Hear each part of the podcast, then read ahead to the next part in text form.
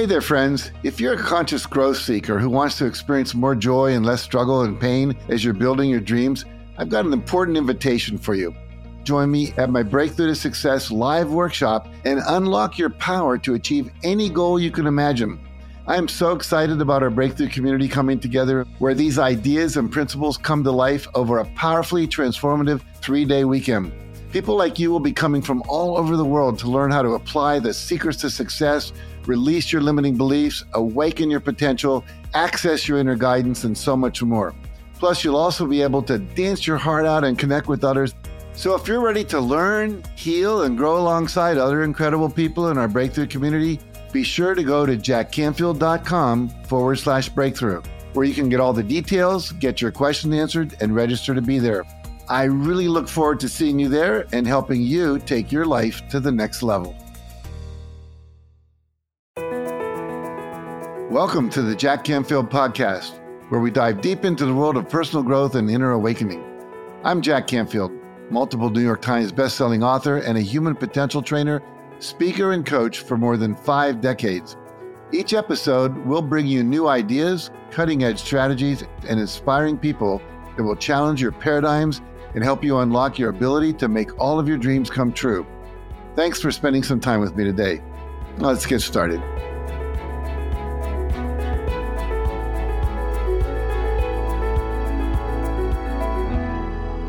Hello and welcome back to the Jack Canfield podcast. I'm Jack Canfield, and today I have a very special guest joining me, someone I'm proud to call a dear friend in the world of transformation and leadership. Kian Gohar is a visionary futurist. I love that term.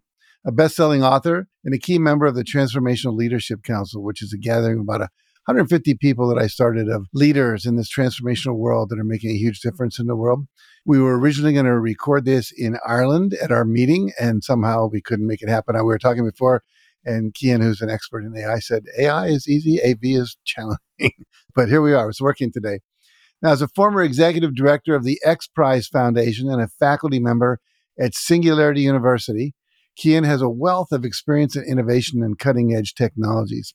And as the founder and CEO of GeoLab, a well respected leadership development firm, Kian has a wealth of experience helping organizations tackle complex challenges.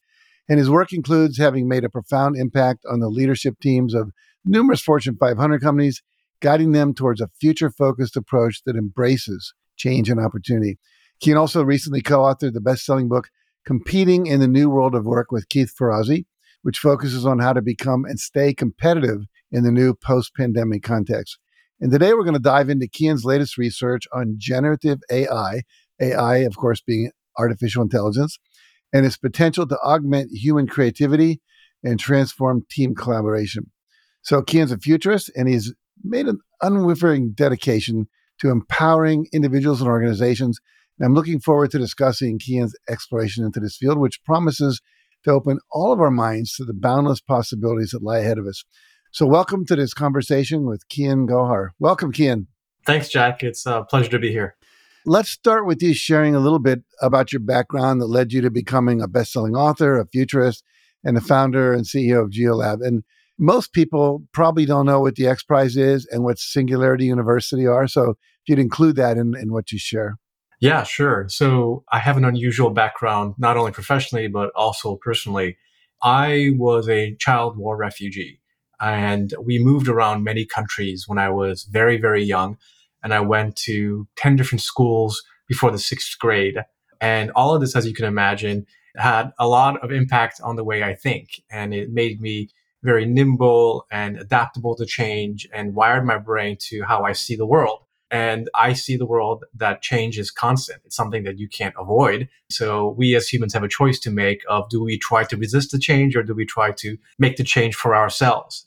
My work really helps teams across the world, organizations large and small, understand how to be more innovative and harness change and disruptions to our benefit. I've reinvented myself many, many times in my life. Early in my career, I was in venture capital. I was the youngest business school professor ever in China. I was an entrepreneur. I was a nonprofit leader. And, you know, now I do team business transformation work, as you mentioned.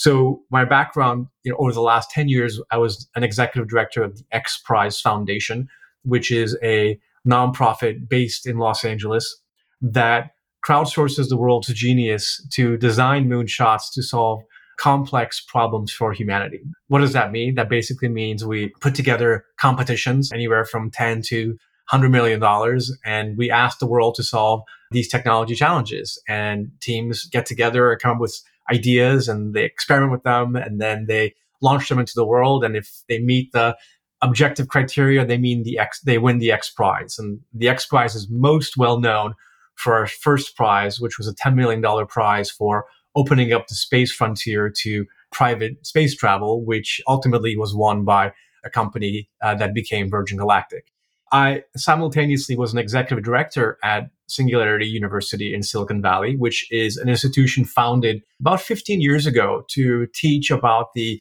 convergence of these technologies like AI and robotics and bioinformatics and really help train individuals, entrepreneurs, organizations how to learn to use these exponentially growing technologies to really transform the world for the better.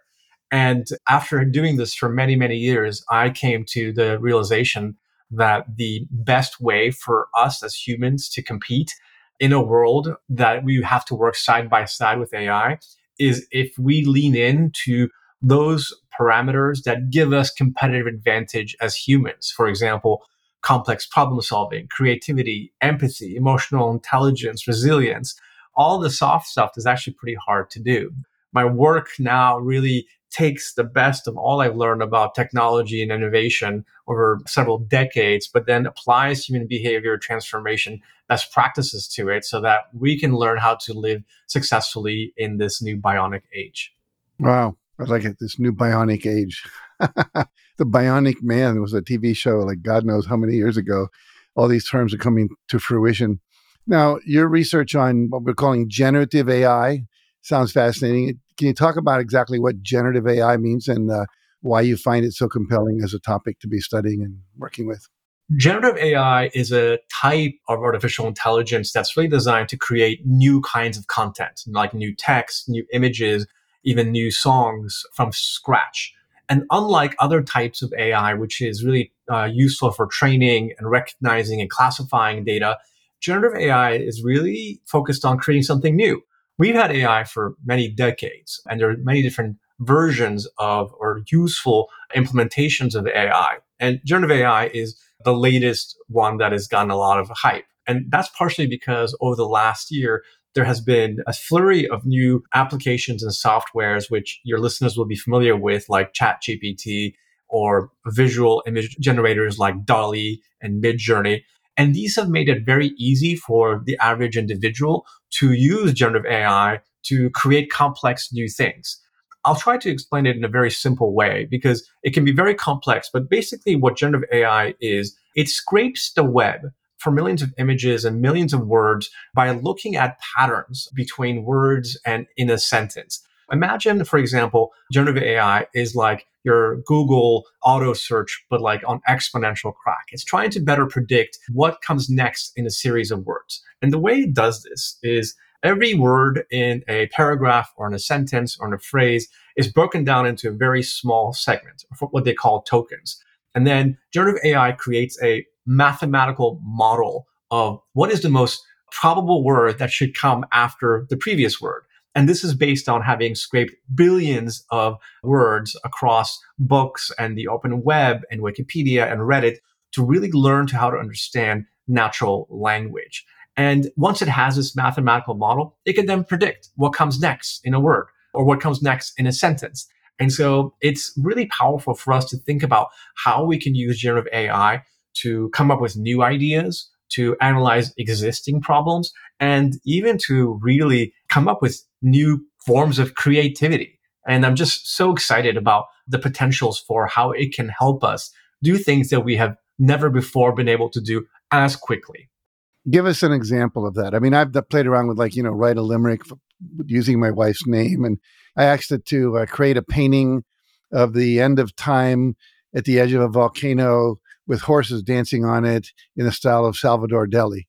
I mean, I've had fun with it, but talk about some of the more commercially valuable working in the companies you do and so forth. Talk about that, and then we'll talk about some of the dangers and how we can avoid that. Make sure we use this for the good. Yeah, sure. I've been researching generative AI for the last year with my dear friend Jeremy Utley, who teaches at the Stanford Design School. And we've been trying to understand how can generative AI be used in a corporate environment to solve new problems. And so we partnered with nearly a dozen companies all across the world, and we facilitated ideation workshops with hundreds of participants from industries as far ranging as energy to finance to manufacturing. And we're really trying to understand how can teams, whether they're innovation teams or any kind of team, incorporate generative AI into their human workflow for problem solving. And so some of the problems that they were trying to solve for, for example, include how do we develop this new product? Or we have this idea for a product. How do we go to market with this new product? How can we, for example, train our employees to be better at customer service? How can we train our employees to be better at sales? And so we created a very interesting data set of companies from many different industries, different kinds of problems. And we're really trying to understand, okay, how can it help us solve some of these problems? Because that's ultimately what innovation is. Innovation is, is about coming up with an effective solution to a problem. And what we found, which we just finished the research over the last couple of weeks and we're about to publish, we're really excited to publish the results, is that generative AI is a very useful co-pilot in the problem solving sphere. So if you are trying to come up with, let's say, the best idea possible to solve a particular problem, you need to think about two factors. One is the quantity of ideas you come up with and also the quality of ideas. So why does quantity matter? Quantity matters because we know from our research that if you have a gradient of ideas, let's call them A ideas like amazing ideas and average ideas like B grade or C grade, and then D grade ideas, which are not so great ideas. When we think about problem solving, we want a entire spectrum of ideas across all of it. We want really good ideas and we also want really bad ideas. Because effective problem solving is a result of having a lot of ideas, including talking about, for example, the elephants in the room or the really bad ideas, which are just a step away from having a good idea. So generative AI can help us actually generate a lot of ideas very, very quickly. And then you want good ideas. Now, in order to get good ideas, that requires actually context and human judgment and human discernment. And so our research actually found that if you leave generative AI to the tool of solving a problem by itself, it tends to actually generate average ideas or good enough ideas. The reason for that is because, like I mentioned earlier, the models are based to give you the most probable answer or probable next word in a phrase. So the average answer. That in itself isn't that interesting. But we found in our research was that if you l- learn how to use generative AI and reinvent your workflow of how you as a team solve a problem, when do you bring in the tool to ideate and come up with better solutions? And then you as humans choose which of these solutions are the best ones. That's when you're able to actually have ideas that are consistently more towards one end of the spectrum, which are A and B grade ideas. So we found that generative AI can really help us come up with new ideas to solve problems. But the caveat is that we as humans need to learn how to incorporate it into our workflow. And we're right now not doing that very well because we're going to, for example, ChatGPT and we're asking it for an answer. So we're basically thinking of it as like an oracle or as like an encyclopedia. Those kinds of conversations tend to give you average answers. What we found in our research was that if you have a conversation iteratively back and forth with a large language model like ChatGPT, you end up coming with much more nuance and interesting ideas than if you just ask it to give me how many states are there in the United States, like an encyclopedic answer. All this to say is that teams have to reinvent their workflow of how they work as humans, how they bring in generative AI, when they bring it in, and then how they evaluate those kinds of ideas. That's the kind of work that we're doing. And we just finished this research and we're so excited to publish the results very soon. I'm curious, just to, for our viewers to take this out of the broad scope conversation to grind it down into reality a little more. So let's take, for example, you said you you could ask it how to improve sales or how to improve customer service, and then you get a bunch of ideas. And then you said you you know iterative. I assume you mean you ask it another question based on the the answer you got. And you keep asking more questions to get more deeper, better, wider answers. Give us an example of, of something that you did that would give us a sense of like how that was unfolding. Yeah, so I'll give you a model of how you can use it, a very simple five step process. We call it Fix It. And Fix It, it's an acronym, F I X I T, and I'll walk you through it very simply. F is start with a focused problem.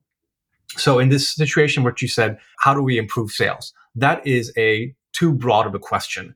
And so you want to focus on a narrow question. So for example, if I am developing a new product and my goal is to improve sales by 10% in this market and in this product, give me some recommendations of how I can do that. So you can see how we narrowed the question significantly. We focused it. It's very, very important. You don't want to try to boil the ocean. The second one is I, and stands for individual ideation. So we want you to work solo first because we have human biases, we have expertise, we have knowledge. We want everybody to start thinking on their own, spend 10, 15 minutes to try to come up with solutions or ideas to a problem individually without your team and without AI because we don't want the bias to come in first. That's really, really critical and very important in the innovation process.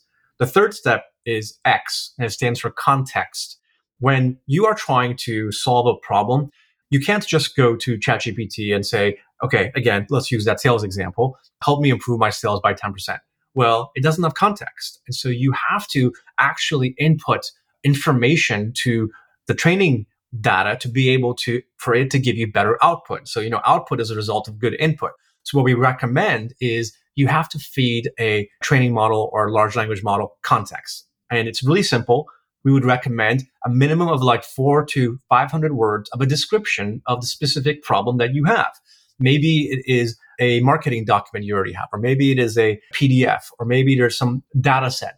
You can upload this very easily to ChatGPT or any other kind of large language model to give it context. Then it has the nuance to give you actually better answers. So that's the third step. Give it context.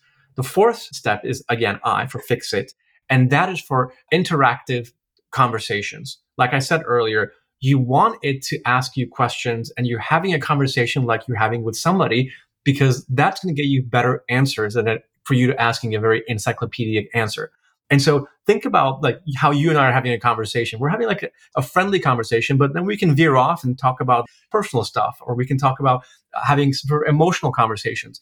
We want to have a natural language conversation with a chatbot. Remember, it's called a chat bot. It's not just a bot. So focus on the chat part. And that's what we mean by the interactive interactions in the conversation.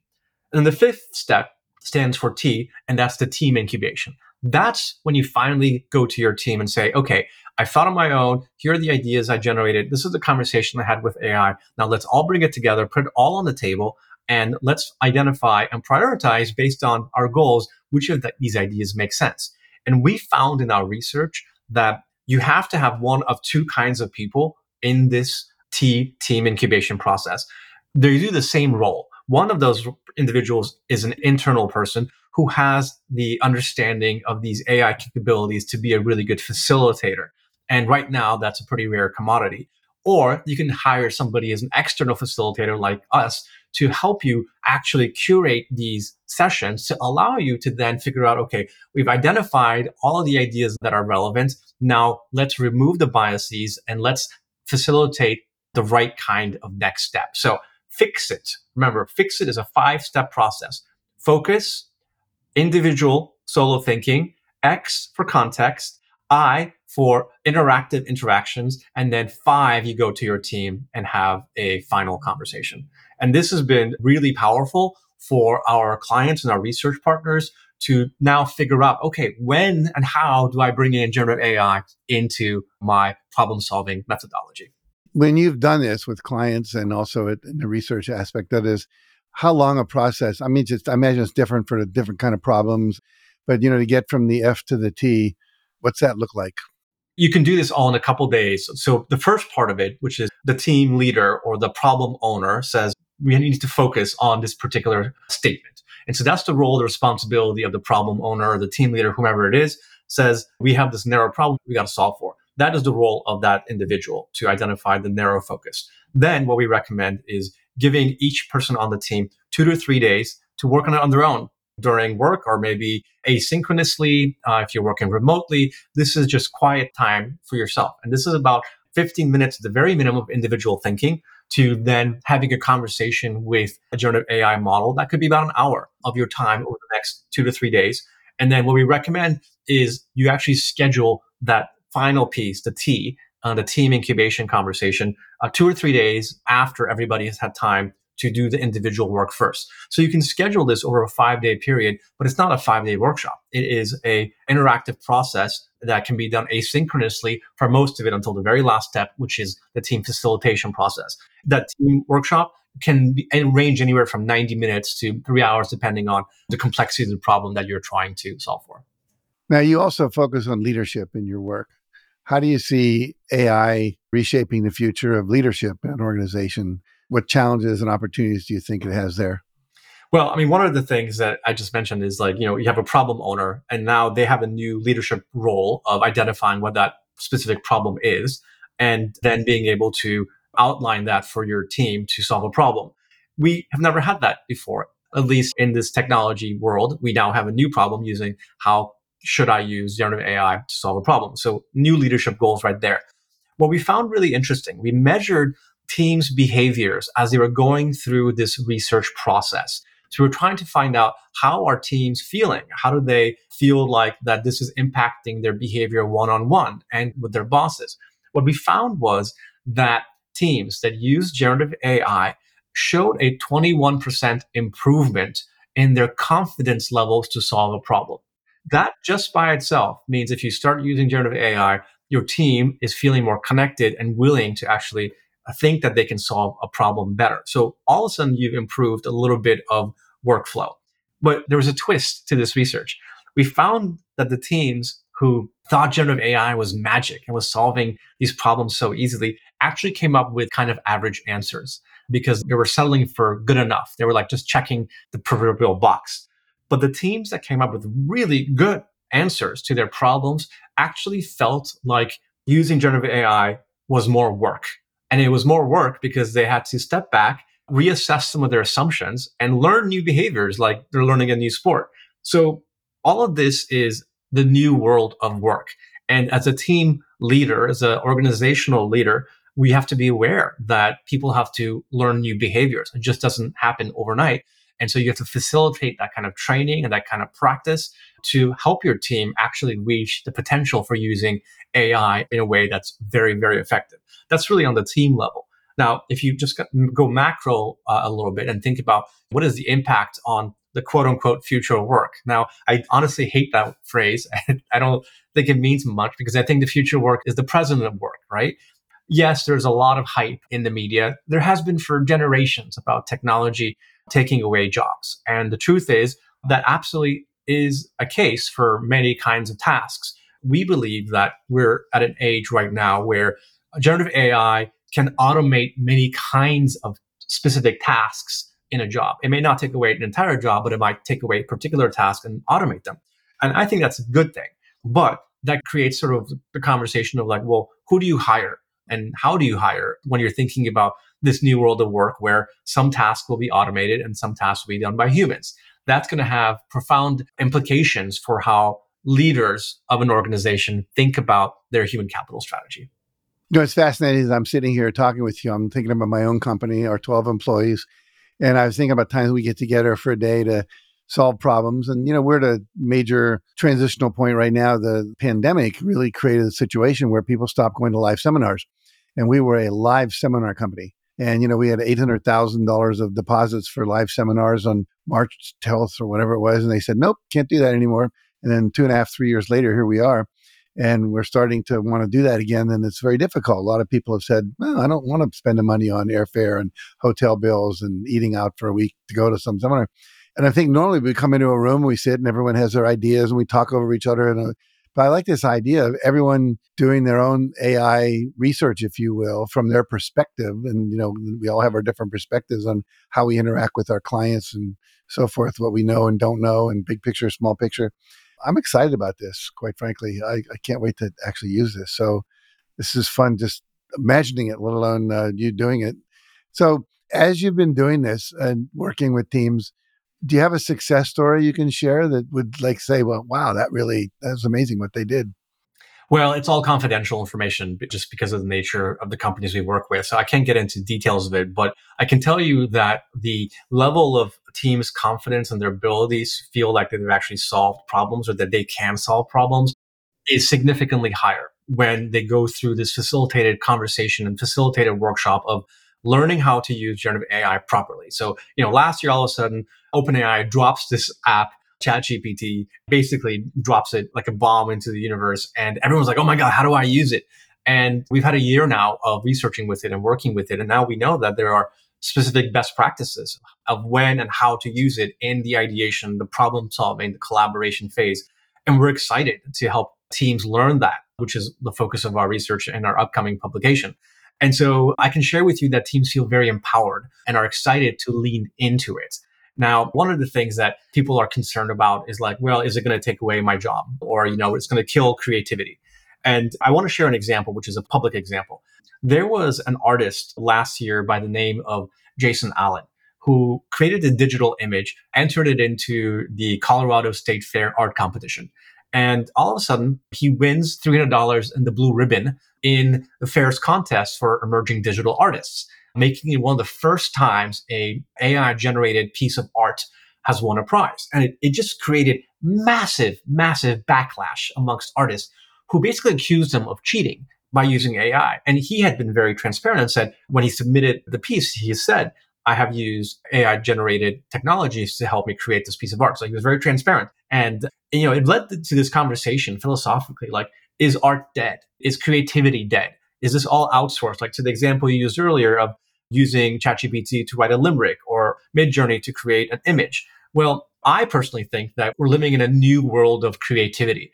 I feel like artists like Jason and yourself and others, they've created something radically new. And it's not just by drawing, but it's also about learning how to use words and descriptions and prompts to create something radically new. That to me is creativity. And so that is threatening to a lot of people who haven't spent their entire lifetime learning. And naturally, that is a very understandable feeling. I have I have a lot of empathy for that. But I think going back to my mindset from childhood of constantly having to move and constantly having to adapt and learn, that's the reality of life. The world will never get as slow as it is today. It's just going to get faster.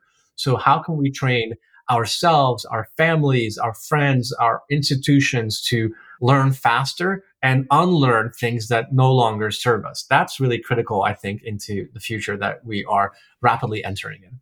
You know, it's interesting you mentioned the art example. I have a stepdaughter, she's 29, Riley, and she's a natural artist. Ever since she was a kid, she could paint. Recently, she had a series of dreams that were very, very profound for her. So she went to uh, AI, that was an art program, and she said, um, create an image of this dream I had. And she described the dream in great detail. And then it came back with a picture of her in it, all kind of hunched over. And, and then she rendered the painting as an oil painting. So it was her dream, her image, but there was such a long dream, it had so many parts to it, and it collapsed all that into a singular image that captured the essence of the dream. She then painted it with oil paints. It's amazing. It's it's an incredible piece of work.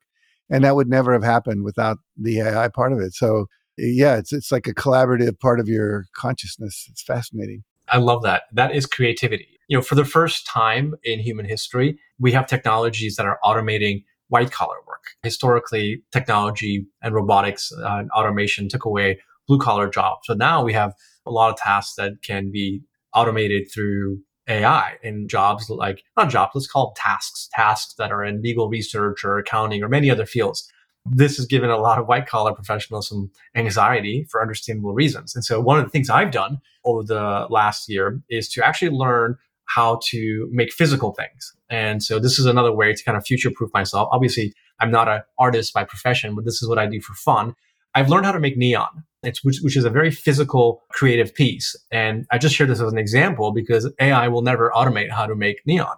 It's a, it's a physically hard material or domain of creativity. One of the things I suggest is think about like if you are somebody who is a knowledge professional, how can you learn other new skills that might not be automated with AI? And that's another form of like learning how to use your brain in a different way and challenge it so that there's neuron nerves complexes are still growing. And that's really what learning for life is all about. And so I love how she has used AI to download a dreamscape and then actually turn that into a physical piece of art. That to me is creativity. Yeah, that's amazing. So you've written a book called with with Keith, another author, called "Competing in the New World of Work." You mentioned you have another book where you're going to capture this research you've been doing. First, I want to ask you this: You use the word future-proof yourself. I never heard that word. It makes total sense when you think about it.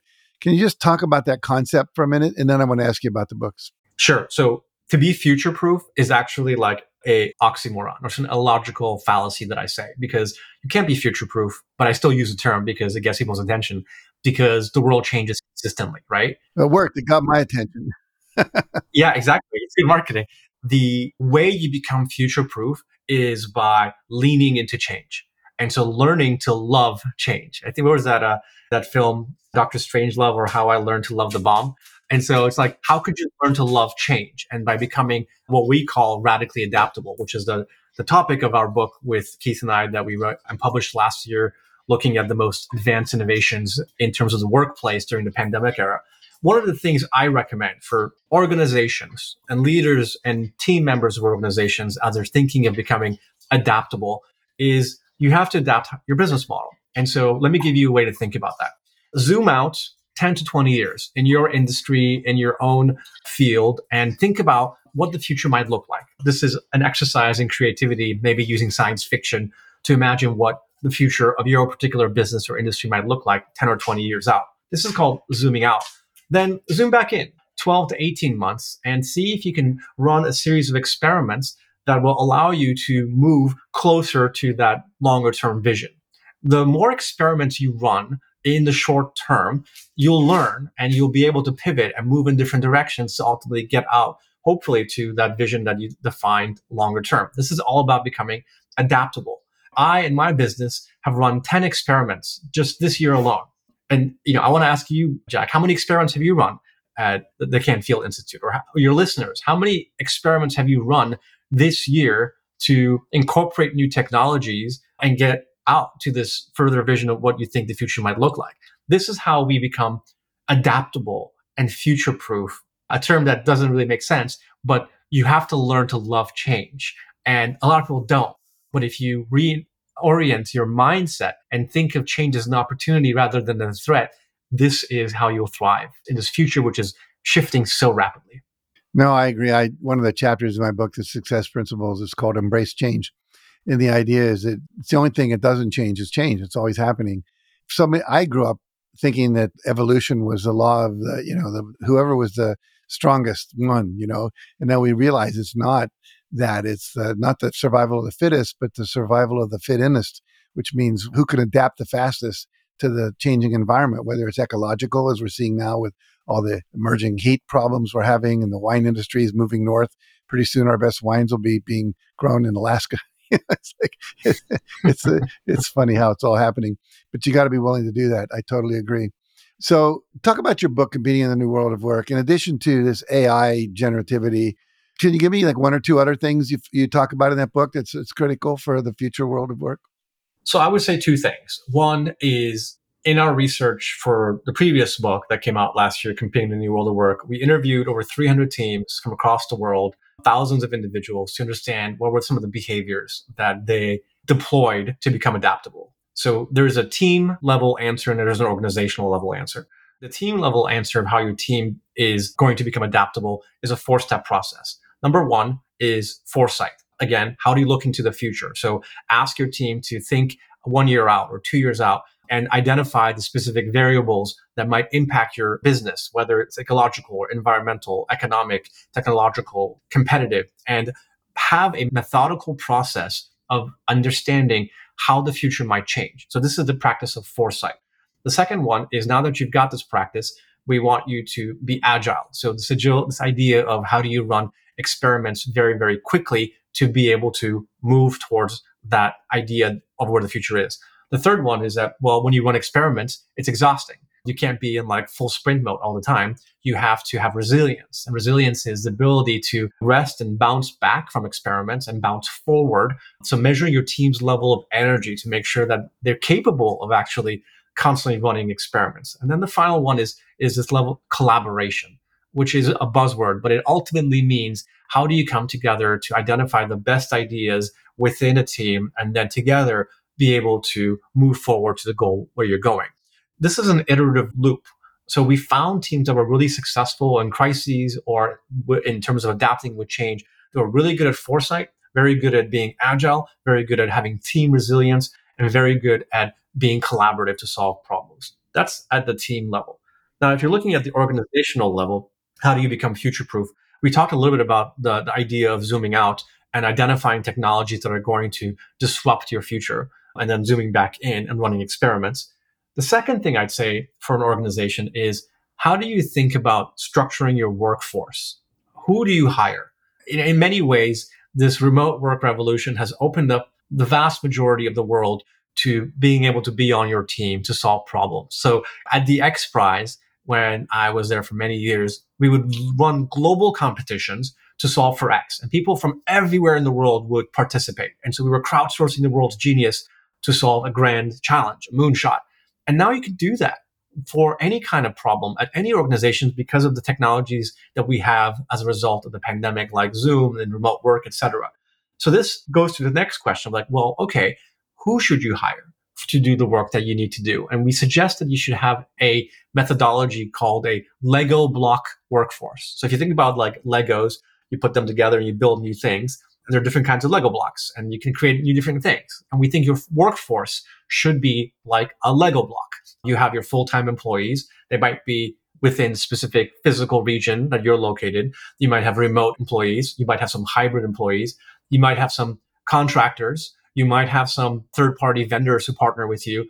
And you probably should also have some AI who's working with you. Remember in the bionic age, we work with AI.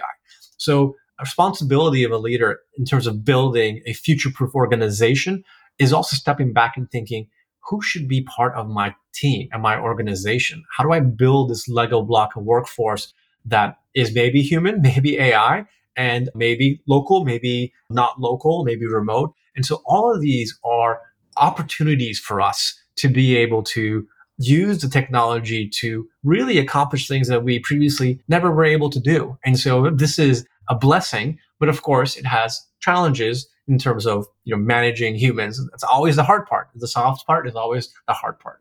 You know, it's fascinating. Um, when I first met you, you were talking about moonshots and this moonshot technology and, and so on and so forth, moonshot strategies. And what I'm reminded of is at the beginning of, and it's reaching out to this worldwide set of resources that you could draw upon. And when the pandemic first happened and we had to cancel all our live seminars, there was about 30 of us that got on the phone. People, we normally compete with each other. And we were all going like, what are you doing? What are you doing? How are you going to handle this? What are you going to And we generated tons of ideas for how to help each other, what to do for our clients, how to work together for certain things, cooperate, collaborate, etc. It was like do that or don't survive. So again, it's like okay, this is the environment's changed. We've got to change. And this thought about the moonshot was like, let's stay in business. like it, it like solve how do we get to the moon or the bigger things that the X Prize was focused on. So I'm curious, everything is changing rapidly, and you're out there working with companies. And I know you've got a tremendous team that you've worked with. Talk about like if you were to come into a, a group. I know a lot of people listening to this are small entrepreneurs. Some are people working in the C suites of, of big countries, companies, and so forth describe how as i'm a client tell me what, what you would do with me how would you come in and help me so we do two things we help train organization and leadership teams on how to use new technologies like generative ai to ultimately solve a problem and that involves two things. One is a strategy piece of like, okay, what's the problem we're solving for? And the second part is, okay, how do we actually implement that? Because again, that requires humans and that part is the hard part. So let's tackle them individually. The first part is like the strategy of like, how do we solve a problem or this particular problem? That is a series of workshops where we identify together with teams what's the main problem they're trying to solve for. And part of that is facilitated, part of that is using AI, part of that is relying on the expertise of the company or the leadership team to help us identify what the main problems are. So part of it is like we are trying to narrow down the focus of what the problem we're trying to solve for, what the company needs to solve for to be able to thrive five years out, 10 years out. So there's a strategy piece that we do ideation and facilitation and strategy development for. Then once we have buy-in, I'm saying like for example, the, the leadership team says, yes, this is exactly where we need to go. Now we then need to run a series of experiments, right? So the experiments are run by the teams within the companies. We serve as an external coach to help facilitate the behavior change that is required for those experiments to be successful. And part of that requires individual change, part of that requires team behavior change, and part of that is like leadership coaching. And so once we identify where the end goal is for the particular problem that we want to solve for, we've identified a variety of challenges or opportunities of getting there. We say, okay, now let's run experiments. The company is running the experiments. We serve as external coaches to help them along that transformation process to tweak their behaviors to make sure, okay, are we making sure that we're being collaborative, that we are being inclusive, that we are running experiments quickly, that we are measuring our team's energy levels to make sure that they are not burning out? And then are we rapidly doing this again? And so our work is unique depending on which kind of problem we're trying to solve for. Sometimes we're trying to solve moonshots, and moonshots are really radical solutions to really complex problems. And sometimes we are trying to just make sales 10% better. And again, that's a very important problem. That's not a mundane problem, but it, it requires a different form of lens in terms of how we approach solving that problem. We're in the business of solving problems, democratizing problem solving by training teams and individuals to adopt these kinds of technologies and then coaching them on that spectrum so that they actually stick to their word and do it. And then it becomes human habit. Eventually you go to the gym and then the gym becomes part of your life. And so you need to go to the innovation gym and the agility gym, and all of that requires coaching. Cool. Couple last questions for you. Have you or people you know about been using this to take on using AI and the, the, the problem solving techniques you talked about for what we might call bigger global problems like the ecology, like the cultural divide, like uh, global warming, racism, things like that, nonprofit, governmental issues? Yeah, sure. So at the X Prize, I'm still a big fan and part of the family, even though I'm not formally there anymore. They've launched several competitions over the last two, three years. One is in the world of forest preservation. And so being able to identify the different kinds of species that we still don't even know yet that exist in the forests. And this competition is not like you go into the forest and actually uh, count species you've never seen before. It's actually using AI and data to be able to identify those kinds of species so that we can preserve it for the future. This is now using this technology to a particular use case, which is how can you identify species that we don't even know that exist and then be able to actually then save the forest. So super important. Another one that the X Prize is looking at, for example, how can you use generative AI technologies to be able to predict when a fire might happen? We know that climate change is happening. Some parts of the world are experiencing unusual weather changes like we are in California, um, like we saw in Hawaii with the devastating fires in Lahaina.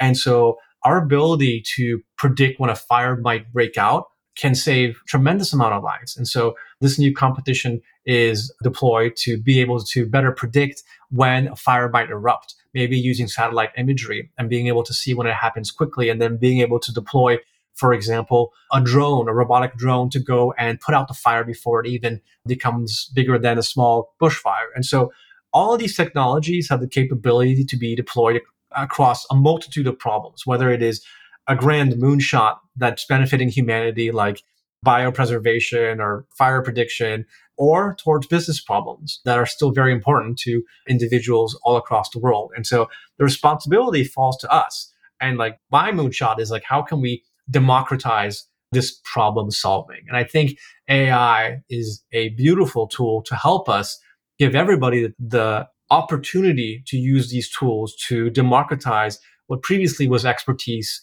within experts. And now you can have this really at the fingertips wherever you are in the world.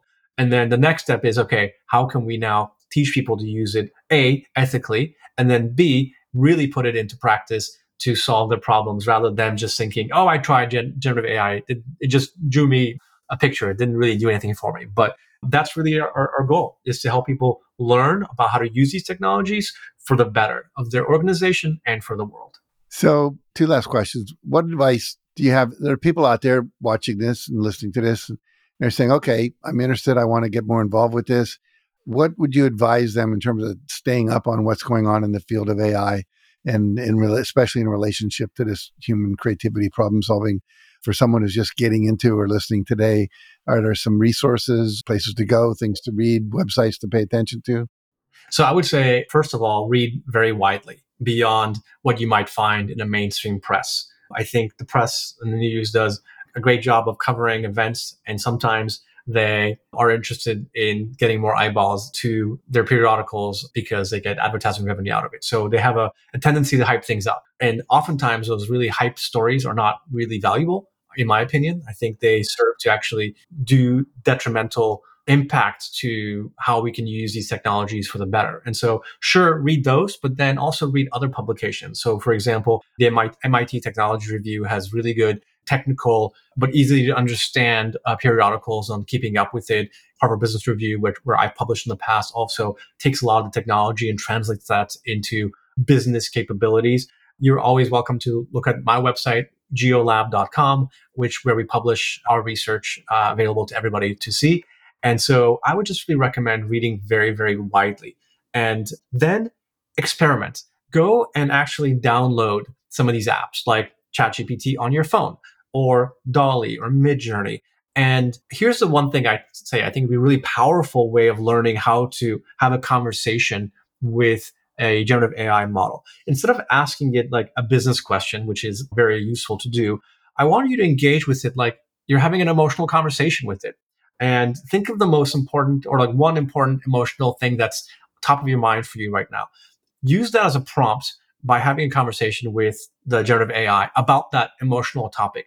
Because I want you to think about this as a co-pilot in helping you solve problems and think about not just the technical answer that might solve the problem, but rather how can we address some of the human behavior issues, the human emotional issues that we need to address, the soft skills that we need to address in order to really use these technologies well. So download ChatGPT on your phone as an app and have a conversation with it about something that's emotionally important to you and see what it gives you. And then I think that'll help rewire how you might approach using it for problem solving in the future because it'll give you the right technical answer maybe, but then it'll give you different soft answers of like things you still need to think about in order to put some of those concrete answers into reality. Great. I think you already answered my last question. I was going to ask how people can reach out and find more information about you and your work. You mentioned geolab.com. Anything else we should tell people about? I'm very active on LinkedIn. You're welcome to follow me on LinkedIn. I post a lot of content and research there as well. Well, this has been fascinating. I'm sitting here, my wheels are spinning. excited. I'm thinking about several ways of beginning to experiment with this in my own uh, company and my own life. So thanks again, Kian. I really appreciate the work you're doing. I appreciate you being here with us today and sharing everything you share with us. Thank you so much, Jack. It's been a privilege and an honor, and I really deeply value your friendship. It's uh, been a pure joy to uh, share time with you. Me too, my friend. To all of you listening today, thank you for joining us. Make sure to tune in again next week for our next podcast where I'll be sharing a breakthrough idea or a tool with you or engaging in a conversation with a leading thought leader in one of the many areas of human transformation, such as breakthrough principles and techniques of creating more personal and professional success, greater levels of happiness, fun, and joy, increased self esteem and self confidence, greater health and business, fulfilling relationships, spiritual growth, etc. So until then, download some of these uh, ChatGPT. I use the word I, have used DALL-E really successfully, and experiment. It's uh, begin the, the, first time we ever had a computer. You know, you felt like you're three years old, but we learn by doing. We learn to play the piano by playing the piano. So I think the same thing's true here. So thanks for joining us. See you again next time. Well, I hope you enjoyed the show. That's it for now. Now, if you found this episode helpful, please let your friends and your family know about this podcast. And if you do have a moment, leave us a comment or a rating and review on whatever platform you're listening to or watching this on right now. And for even more, you can go to jackcanfieldpodcast.com where you'll find today's summary and show notes, including a list of web links to get all the resources and any free things mentioned during the episode. And while you're there, let me know what you think by sending in your feedback or any requests for topics you'd like to see me address in the future shows. Simply go to jackcanfieldpodcast.com. I'd love to hear from you. And until next time, keep pursuing your dreams.